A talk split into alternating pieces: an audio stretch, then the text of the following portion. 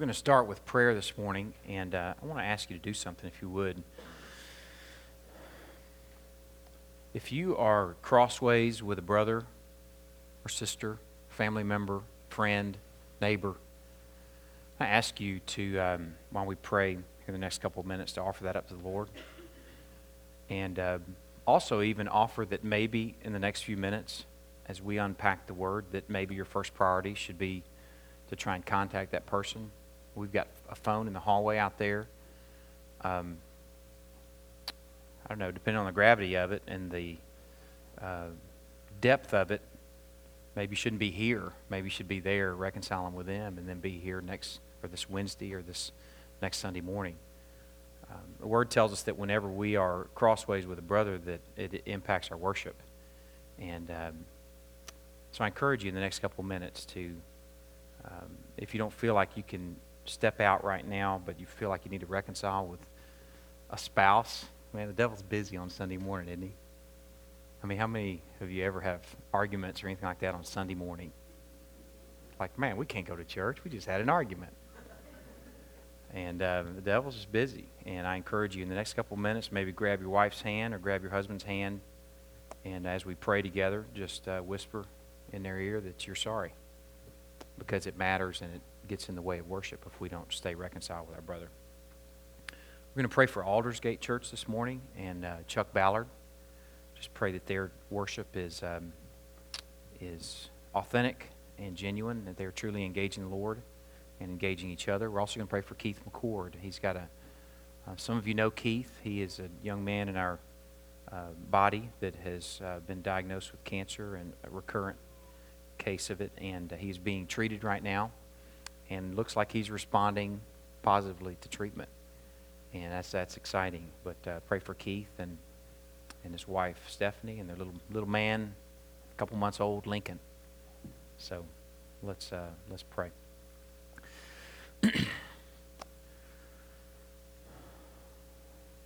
Lord, I want to just offer up in the next few minutes just a time of uh, just quiet and uh, just pray that you will still our hearts that if there's anything we need to confess to you, any sin that's in, in between uh, worshiping this morning, in between us and you, or between us and a brother, that you will call that to mind and call that to attention, and that we can get, out, out, get that out of the way before we engage you in the next few minutes.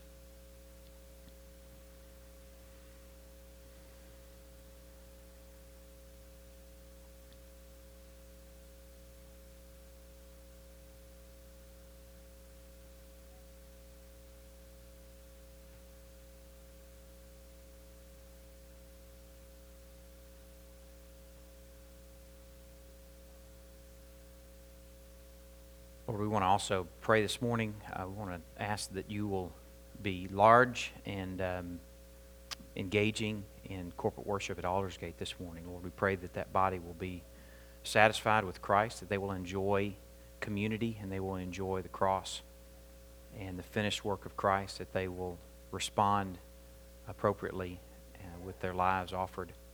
Pray for Chuck as maybe he's even preaching at this very moment. Lord, I pray that he has had a sweet encounter with you this week that spills over into the time of the Word. And Lord, we pray that we can have a true partnership with Aldersgate and a true relationship that's not one of competition. It's not one of enjoying hearing about challenges within a church, but was one of encouragement, prayer, and support, friendship with shared Lord, a shared cross, and a shared empty tomb, and a shared commission. Lord, we pray that by the work of the Spirit that the many churches in this community will truly be partners and truly be on the same sheet of music. Lord, we know we can't do that. There's no scheme, there's no plan, there's no program, there's no uh, procedure. It just takes a sweet work of the Holy Spirit, and we're begging for that. Lord, also, we want to just thank you so much for the work that you're doing in Keith and Stephanie's life. We recognize that what they're dealing with is not by accident, and that you're no less on your throne as they're engaging this uh, cancer and dealing with it. Lord, we recognize that you designed sickness for your glory, and we confess to you that you are being glorified by the way you are operating in their lives. Lord, we thank you so much for his response to treatment, and we pray that uh, the treatment that's in his system, in his body right now, that you will use that, that you will heal him, and those tumors will be uh, reduced and ultimately eradicated. Lord, we thank you for medicine, and we don't give it the glory, we give you the glory because we recognize it's all from you. Lord, in these next few minutes, I pray that the 10,000 charms that captivate us all week long, and even maybe at this very moment, that you will remove those and you'll give us a special sensitivity and special availability to the Holy Spirit. Lord, get us out of the way. Show us what grace means. Christ's precious name we pray. Amen. Um, my goal this morning is twofold. I have either two goals or one goal with part A and B. I don't know which it is. But my goal is that we would understand our guilt more and that we would better appreciate and understand God's grace more. The two of those go hand in hand. That's my prayer, that's my goal, my burden this morning. I'm going to begin with a definition of grace from J.I. Packer from the book Knowing God. I, I'll, I'll encourage you that if you're looking for some reading in addition to the Bible, a book like that is worthwhile. Um, I just encourage that book over Your Best Life Now our 40 Days of Purpose. And, you know, I'm not going to discount those because I know that God uses less than ideal things all the time. I feel like I embody that. So I'm not cutting that down. I'm just saying, you want to di- uh, you dig into a book that will change you. Dig into a book like that. Here's a he has a chapter on grace. Here's how he defines grace love freely shown toward guilty sinners, contrary to their merit, and indeed in defiance of their merit. That's rich. Love freely shown toward guilty sinners, contrary to their merit, and indeed in defiance of their merit. Turn to John chapter 11, page 898 of your Pew Bible, that is, if, or ESV. If you have the ESV, that would work also, unless you have an ESV with references. Most of the English Standard Versions, that page number works. If you don't have the ESV, you're on your own. You can use the table of contents. Uh, don't be ashamed to do that. I, I use that sometimes, believe it or not. It's handy, that's why it's there. John chapter 11. And if you don't have a Bible, that blue one in front of you is now yours. So take that one. We've got more. John chapter 11, beginning in verse 38. So Jesus, again being deeply moved within, came to the tomb. Now it was a cave, and a stone was lying against it. Jesus said, Remove the stone. Martha, the sister of the deceased, said to him, Lord, by this time there will be a stench King James Version says, Surely he stinketh, for he's been dead four days. Jesus said to her, Did I not tell you that if you believe, you will see the glory of God? So they removed the stone, and then Jesus raised his eyes and said, Father, I thank you that you've heard me. I knew that you always hear me, but because the people standing around, I said it, so that they may believe that you sent me. When he'd said these things, he cried out with a loud voice, Lazarus, come forth. The man who had died came forth, bound hand and foot with wrappings. His face was wrapped around with a cloth. And Jesus said to them, Unbind him and let him go. There's no imagery in the book of John that is not important. And this imagery in this picture of Lazarus being called forth from the tomb, having been dead four days, is important. Every piece of this story, every piece of his other signs that he conveys, are for a purpose. He's written this book so that we may believe that Jesus is the Christ and that by believing we may have life in his name. That's why the book of John was written. That's why he shared these seven signs. This is one of these signs or one of these miracles where he calls forth Lazarus. Every piece of the story matters. Here in John chapter 11, he calls forth a man dead four days who is so beautiful that he introduces this and even reminds us that someone dead four days who's not been embalmed, they didn't embalm in those times, or at least in Israel they didn't, that they would stink. They would reek. Four days dead was considered completely dead. In some way, I guess before that, if it was less than four days, they thought that you just kind of did and they might be revived. I don't know how that happens sometimes. But in this case, when you're four days dead, you are gone. Lazarus' deadness, his decomposition and resultant stench, and his utter and complete inability to remedy that. Think about that.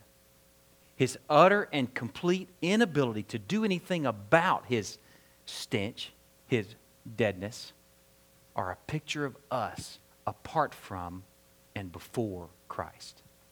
It's awesome. Awesome. That's where we've been the last few weeks. We're going to be there the next three or four weeks. I, I don't know.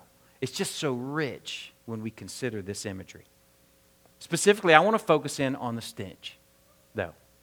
As we consider, do we really stink? We've asked the question the last few weeks do we really stink? And we've begun to answer it. We've developed an answer over the last few weeks. We're going to develop the answer even a little bit more this morning.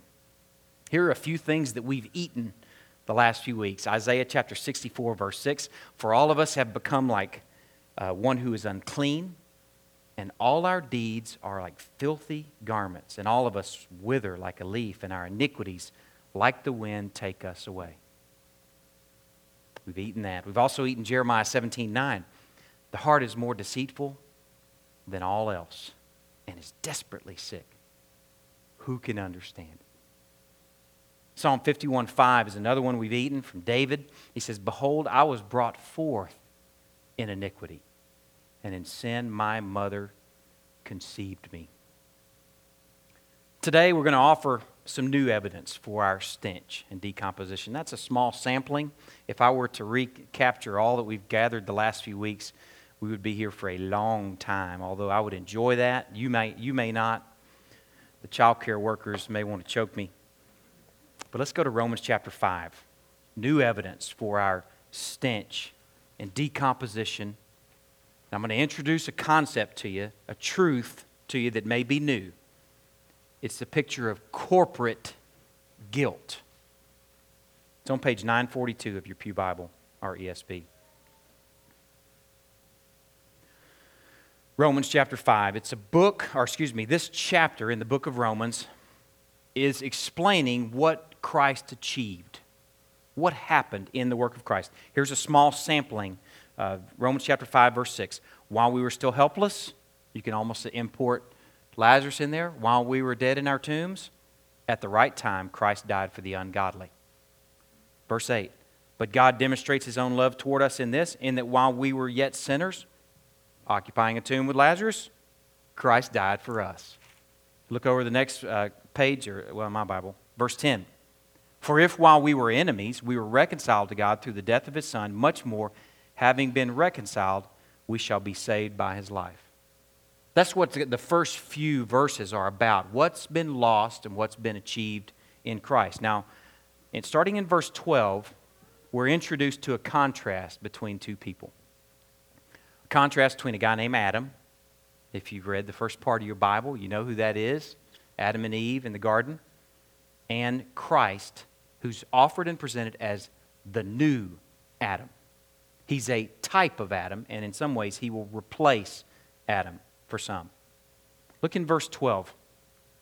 Now remember, this is new evidence for our stench and decomposition. Verse 12.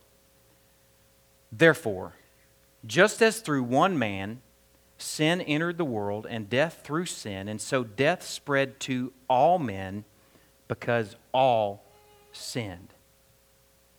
The fact that Lazarus' tomb was occupied was not because it just happenstance, because we all die. He wasn't old. We get the sense, even in this case, that he wasn't even that old, that he may have died prematurely. The fact that he occupied a tomb was for one reason. It wasn't because he was sick, it was because he was a sinner. That's why he died. The fact and the assurance that we will die too if the Lord doesn't come back first is why? It's because we are sinners too. Make a straight connection between death and sin.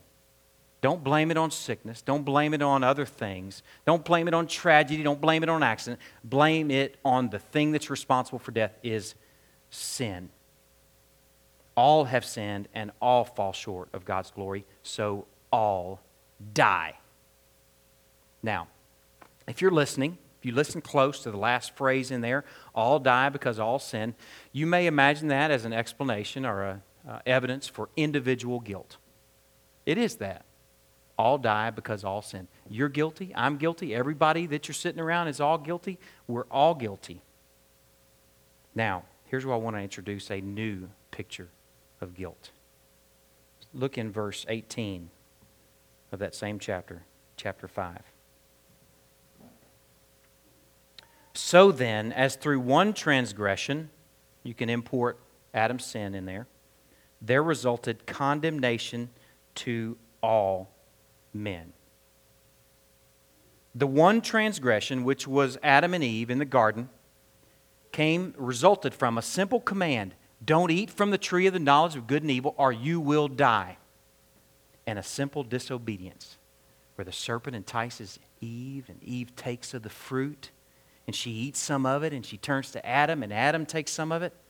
And that's where sin came from a direct command, a clearly communicated command, and a clear and obvious transgression where they ate of the fruit where he told them not to eat of it.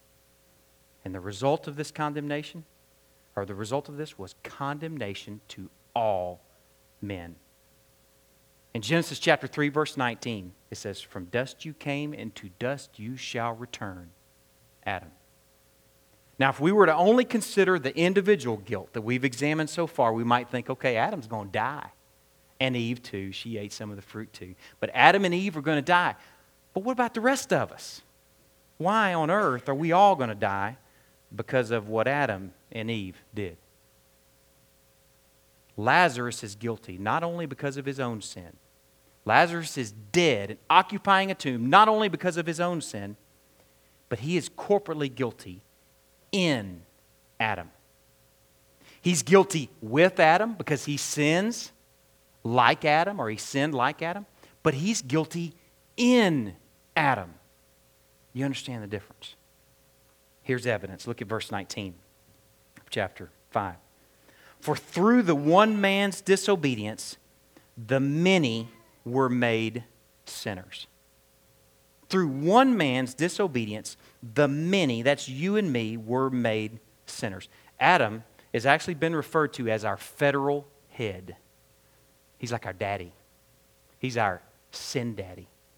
And we're all related to him. And even if we don't like it, he's our daddy. And we're stuck with him. He is our federal head, and his sin meant our guilt. I want to encourage you at this moment, if this kind of seems awkward or seems like this just doesn't fit, like this doesn't work, I want to encourage you don't embrace forgiveness at the hands and work of another, meaning Christ, without recognizing guilt at the hands of another, a man named Adam.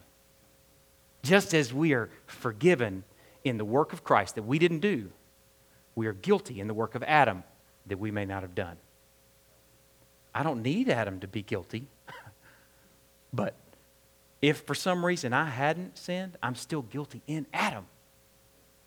Not only am I individually guilty, I'm corporately guilty. I'm guilty with Adam.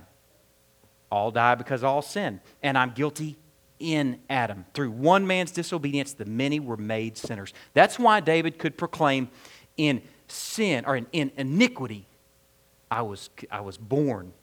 In sin, I was conceived. That's how he can claim that. Because he's related to Adam, as are we. Now, turn to Joshua chapter 6, page 182 of your Pew Bible. As you're turning there, I want to mention that I understand if this might seem a little foreign. I understand if corporate guilt in Adam and corporate consequence of death, which is what Adam got, which is what we get to, might be a little bit unsavory to you. I understand that. We are very individualistic in our mindset. The way everything that's been, been fed into us is about the individual. So we have a tough time with thoughts about corporate guilt and corporate punishment. You may even at first blush consider these Romans passages, ah, it's a little bit hard, you know. I, I didn't really understand that. I was kind of thinking about lunch. I'm going to kind of dismiss that. And I want to challenge you. I'm going to take you to an obvious example of God exercising corporate gut judgment on some who were corporately guilty and a very clear corporate consequence. It's a passage that I want to tell you as a young man, I avoided because I couldn't understand it. And it was kind of scary. I thought, man, God had a bad day. If you've ever read this passage, you read it and go, whoa, man, I'm glad I didn't live in Old Testament times. Because now we got the God of grace, you know, Abba Father. Boy, he was different he then. He's mad then. The reality is the God is the same yesterday, today, and forever. Now, let's climb in to this story in Joshua. Beginning in Joshua chapter 6, I'm going to share with you the command for the nation of Israel. The nation of Israel is going into the promised land. They've been wandering around in the desert. Joshua's leading them into the promised land, and they're going to start taking out these cities one by one. They take out Jericho. They fit the battle of Jericho. That's past tense of fought. I don't know how, but they fit the battle of Jericho, okay? And in verse 18, this is what God tells the nation of Israel. But as for you, Israel, only keep yourselves from the things under the ban. It's also referred to as the devoted things. You're going to find out what those are in a minute. So that you, you do not covet them and take some of the things under the ban and make a camp of Israel accursed and bring trouble on it. These are the devoted things. But all the silver and gold and articles of bronze and iron are holy to the Lord. They shall go in the treasury of the Lord. They're devoted to the Lord. Don't take them for yourselves nation of Israel. That's the command. Don't eat from that one tree in the garden, Adam. Be sure you tell Eve. You can eat from any you want, but don't take don't eat from that tree. And don't take the devoted things. Okay, that's the command. Turn over to chapter 7, verse 15. Here's the consequence of breaking that command for Israel. Chapter 7, verse 15. It shall be that the one who is taken with the things under the ban shall be burned with fire. He and all that belongs to him, because he has transgressed the covenant of the Lord and because he has committed a disgraceful thing in Israel. Whoa. So the command is don't take any of the devoted things when you go into these other cities. And the consequence is if you do, then you die. That's pretty heavy. Okay, let's see what happens. Chapter 7, the beginning, verse 1. But the sons of Israel acted unfaithfully in regard to the things under the ban. For Achan, look down a couple lines, past all the hard names, took some of the things under the ban. Therefore, the anger of the Lord burned against the sons of Israel. Okay, we've heard the command, we've heard the consequence, and now we're hearing exactly what happened. A guy named Achan took some of these devoted things for himself. And now the whole nation of Israel is guilty. The sons of Israel acted unfaithfully. Wait a second. That must be a misprint. It was just Achan. No, the sons of Israel, the whole nation of Israel is guilty. And here's how it manifests itself they're going off to their second city in the promised land. They fit the battle of Jericho, and now they're going to go fit the battle of Ai. Ai is a little bitty old town. They spent sent some spies out there, and they came back and said, "Oh man, Ai is a joke. You know, little old bitty town. You're not going to need many people to fight Ai." So Joshua says, "Okay." Sends off a little small crew to Ai. They get their behinds handed to them. They get routed, and actually, 36 of them fall and die.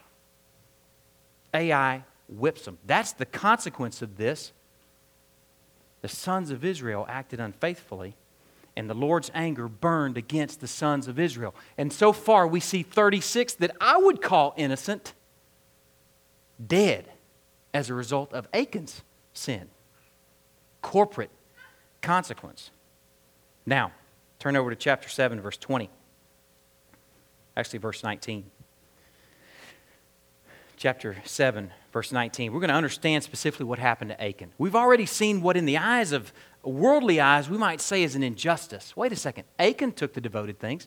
Why did these 36 soldiers die? Because of something that Achan did. Let's see what else happens in verse 19 of chapter 7. Joshua is marching all these clans out in front of him, clan by clan. He's questioning them. He's going to find out who took the devoted things. Verse 19 And Joshua said to Achan, My son, I implore you, give glory to the Lord, the God of Israel, and give praise to him, and tell me now what you've done. Do not hide it from me.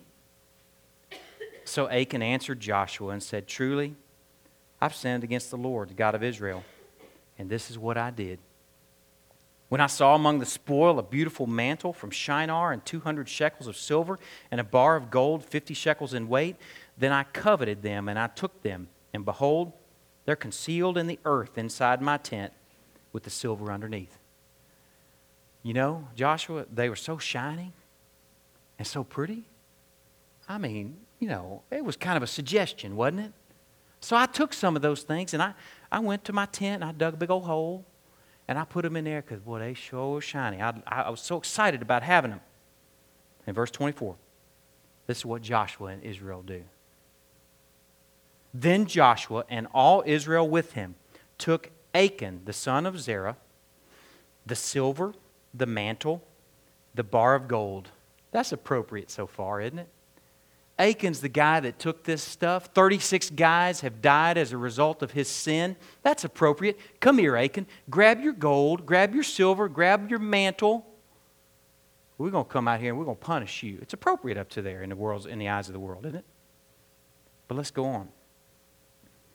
Get the silver, the mantle, the bar of gold, his sons, his daughters, his oxen, his donkeys, his sheep, his tent, his Volvo, and all that belonged to him. Get the family car, lad. Get it all out here, Achan. Let's go out there. Get your family, get your sons, your daughters, your donkey, your sheep, your livestock. And they brought them up to the valley of Achor. Maybe he just going to have them being spectators in what's about to happen to Achan, right? Let's hope so. Verse 25 Joshua says, Why have you troubled us? The Lord will trouble you this day. And all Israel stoned them with stones. And they burned them with fire after they had stoned them with stones.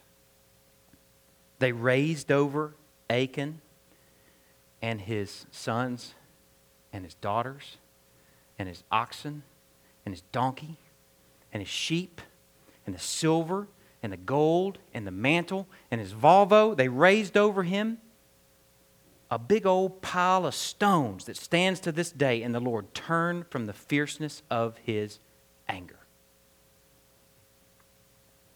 That's pretty aggressive handling of a few devoted things, wouldn't you say? It's a clear picture of two things corporate guilt. Not just Achan, but the whole nation of Israel. The sons of, of, of, Israel were guilty together for the sin of one man. They're all guilty, not just Achan, but the whole family are guilty. And then there's corporate consequence. And that corporate consequence is death, not just Achan, but 36 of those sons of Israel. And Achan and his sons and his daughters and his livestock and his sheep and everything that he owned all die.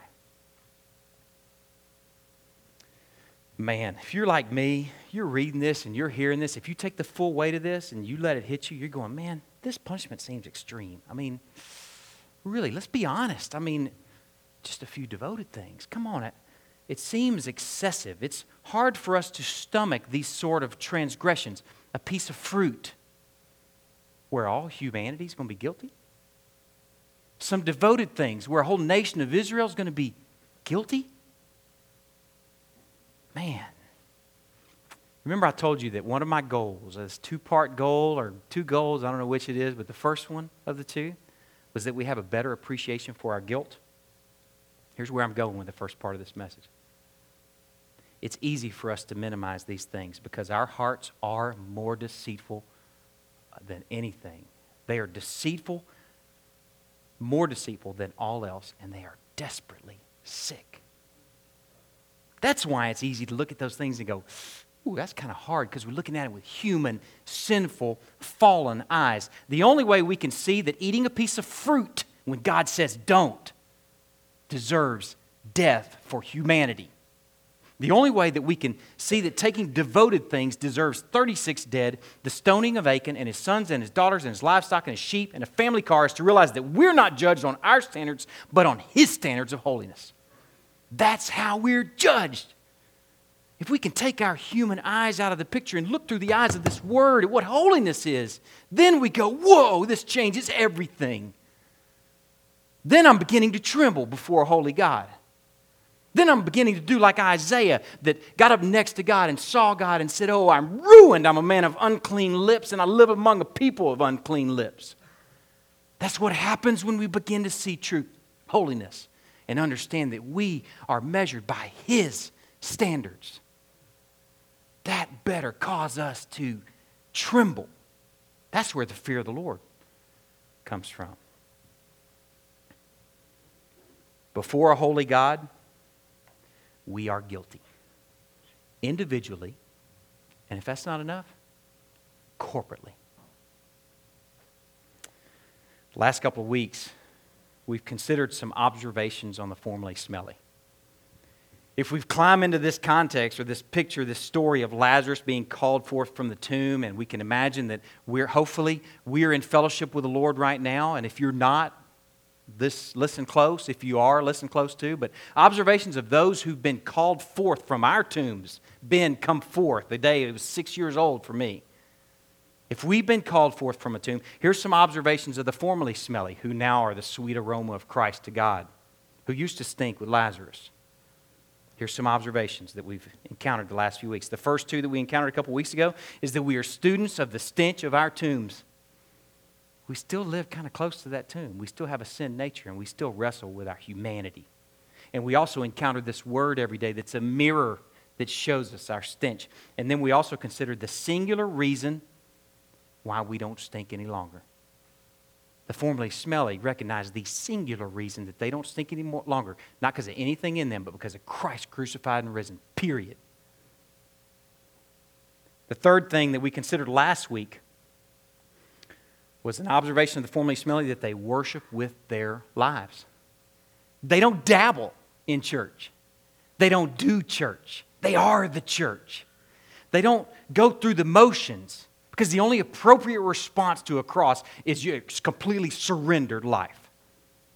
So those who are formerly smelly worship with their lives. And the fourth thing, they worshiped out of a pierced, horse trodden heart.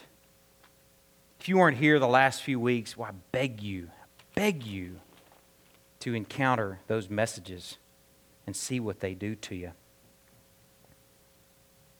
Pierced, we got that last week from Acts chapter 2, where Peter is preaching at Pentecost and he tells these guys, he's preaching to them. He said, Let all the house of Israel know for certain that God has made him both Lord and Christ, this Jesus whom you crucified. And then the next verse it says, When they heard this, they were pierced to the heart. It broke their heart. That's where worship comes from a pierced, broken heart. Today, we're going to consider a single observation of the formerly smelly. They are surprised by grace.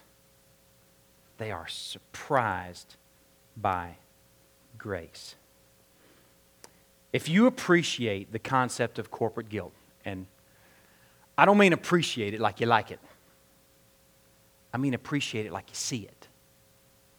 Like you see the sin of Adam and you realize that we're guilty with him. If you appreciate the concept of corporate guilt, you see yourself in league and connected to and related to Adam. He's your daddy and mine. If you appreciate the concept of corporate guilt, you see yourself also in league with Achan. As I saw him with the devoted things, I mean, I thought, man, that's me. You see yourself in league with Achan. And then you also see what we've seen the last few weeks that we're in league with Lazarus. You realize that the fruit that Eve picked that day in the garden was our fruit. You realize that she took a bite and she chewed it and she swallowed it and she passed it to Adam and he gnawed off a bite of it and swallowed. We bit and chewed and swallowed it too. We're guilty because of Adam. And if you get up next to the law, you'll find out that you're guilty with Adam.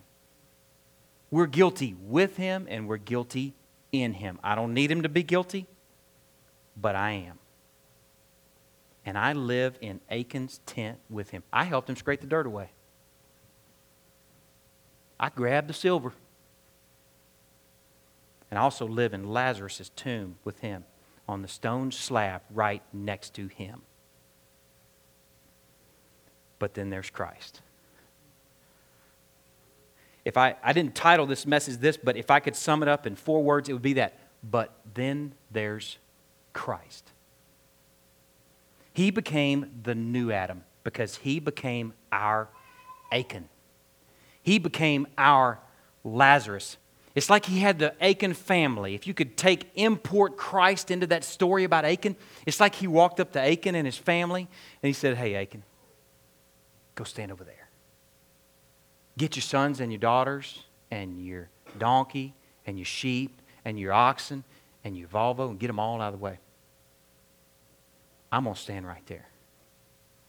I'm going to take those rocks that were due for you. And you know, here's the funny thing I'm going to let you watch. And here's what's even worse I'm going to let you pick up some stones too. I'm going to let you throw them too. You know, last week we looked in Acts, and there's four or five passages in Acts where Peter's preaching, and it's like a theme for him Jesus, whom you crucified when he's preaching to him. That's the theme Jesus, whom you crucified. And then in 1 Peter, he says, his, Our sins he bore on the cross. By his wounds we are healed. We picked up the stones. We watched him take our place. He called Lazarus out of the tomb so that he could move into a tomb while we watched. Public trials, public beatings, and a public humiliating crucifixion while we watched. While we called from the crowd, give us Barabbas. It's like he said, Not only am I sparing you, Ben, Achan, but I'm going to take your place. That's grace. I'm going to ask you right now does that surprise you? Does that shock you? Does that seem radical to you? Does that seem scandalous and really unbelievable? Does it leave you astonished, amazed, and astounded? Are you flabbergasted. If you are, I'll offer to you. Now you get somewhere. Now we're being surprised by grace. But for Christ, we would experience the full weight of God's wrath. Exactly what we deserve. I shared a story a couple months ago uh, about my daughter, a conversation with my daughter. It was probably three months ago now. I shared this illustration with you before. Until I identify a better illustration, you may hear it again even after this. Uh, she's asking me, she said, Daddy, why did God allow sin in the garden? Why did He let us sin so that we could die in the first place? Is that a good question? I mean, she's eight. I figured, man, that's a really good question. And thankfully, the Lord gave me an illustration And I'll share this illustration with you right now. I asked her, I, I, I kind of developed this. I said, Evan, I want you to imagine that you're going across the street to the Roddens. Ken and Dawn Rodden live right across the street, and they have kids our age, so our kids play together, so it's easy for her to envision that. So she can envision that. She's crossing the street. And I said, Evan, now imagine you get halfway across the street and your feet get stuck in the concrete. You look down, and up to your ankles, you're in concrete, and you can't move. You're stuck. And then, Evan, I said, imagine that you look up, and this would be unusual on Woodland Drive, the back of Oak Creek Estates, but you look up and you see a Mack truck bearing down on you. An 18 wheeler. He got all 18 wheels. He got a heavy load. He's uh, like Smokey and the Bandit. I mean, coming on strong, locked and loaded. He's coming on strong, and you're stuck in the middle of the street. And she's, you can just see her taking this on. You know, she's envisioning this. I said, and imagine just before that bumper and that grill of that big, scary 18 wheeler gets you, someone comes up behind you and swoops you up out of the street. Some way they wrestle you free of that concrete and they pick you up and they put you over in the Rodden's yard, set you down safe and sound, and then they bear the full weight of that 18 wheeler, that bumper, that grill, grill marks all over. I said, okay, Evan, let me explain this to you. If that trip across the street is your life, what is that that made you stuck in the middle of the street, literally enslaved to the street? And she said, Sin. I had to develop that a little bit. All right, I promise. She's not that sharp. She's sharp, but she said sin, and then she's catching on. But then I said, okay, all right, good. Now, who's the Mack truck? And she said, uh, the devil? I said, no, ma'am. That Mack truck is a holy God that is just and that is righteous in destroying you for your sin. And then I said, okay. And she kind of has this look like, ooh. And I said, okay. Who was that that swooped you up and picked you out of the street? She said, that was Jesus. I said, exactly right, babe. That's grace. That's grace. We're saved by God from God. By grace, our judge becomes our Savior. That's grace. Grace is Jesus saying, Come here, Achan. Move out of the way. I'm going to take your place. Grace is Jesus saying, Come forth, Lazarus. Move out of the way. I'll die so that you may live. Without Adam and Achan and Lazarus and sin and a garden and a half eaten piece of fruit and a smelly occupied tomb and the Mack truck, Jesus wouldn't be our hero. He wouldn't be our Savior. We wouldn't need a Savior without all that. He wouldn't captivate us. We wouldn't need to desperately cling to Him for our very hope. We needed all that as a backdrop to see and appreciate grace without an appreciation for our guilt, both individual and corporate, and the terrible consequences of that guilt in the stench of our cold tomb, Christ might be reduced to someone we dabble in. And the bride that he came and died for, the church, might be something that we go do. It might be like a club that we're a member of, but we don't engage. It might be reduced to a place that we go rather than a people that we are that are being rested by grace. Grace is invisible without the backdrop of Adam and Achan and Lazarus and wrath and judgment and law you teachers and each of us that were in school, you remember those teachers that had the transparencies and they're holding up the transparency and you're like, what's on that? I can't see it until they put it on the transparency machine, uh, on the machine and it, it shows up. Or until they hold it up next to a wall and then this image emerges.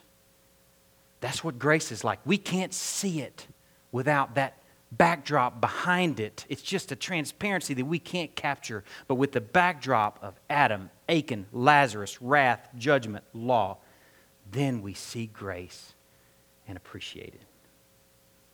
Without those things, it seems so terrible, we're left with a gift of Christ that we don't know how to appreciate. We don't know what we've been saved from. Without a taste of the consequences of death, we have no appreciation for riches in life and grace. Without seeing the Mack truck of God's wrath bearing down on you, you won't appreciate God's grace and the person of Christ sweeping you up and pushing you out of the way and taking your place. I'll offer my definition of grace based on this developing study, the He Stinketh series.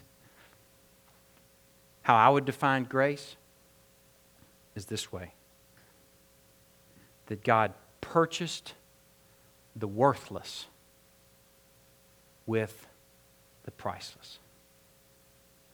That's grace. Let's pray.